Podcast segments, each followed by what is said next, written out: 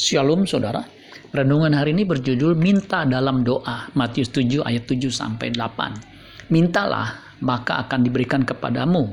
Carilah maka kamu akan mendapat. Ketuklah maka pintu akan dibukakan bagimu. Karena setiap orang yang meminta menerima dan setiap orang yang mencari mendapat dan setiap orang yang mengetok baginya pintu dibukakan. Isi doa kita mencerminkan kedewasaan rohani kita apa yang kita minta merupakan cerminan batin kita. Tuhan berjanji menjawab doa kita.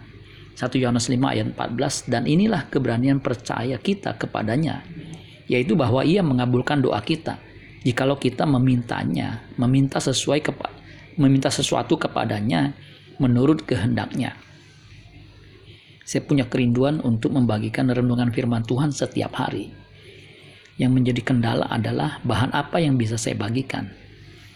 Terkadang saya kehabisan bahan atau belum mendapat pewahyuan. Setiap kali saya mulai kehabisan bahan, saya selalu berdoa agar Tuhan memberikan bahan atau materi dan pewahyuan untuk menulis. Yang menariknya adalah ada saja muncul ide untuk menulisnya. Bagaimana pengalaman Anda ketika Anda minta sesuatu kepada Tuhan? Amin buat firman Tuhan. Tuhan Yesus memberkati. Sola Gracia.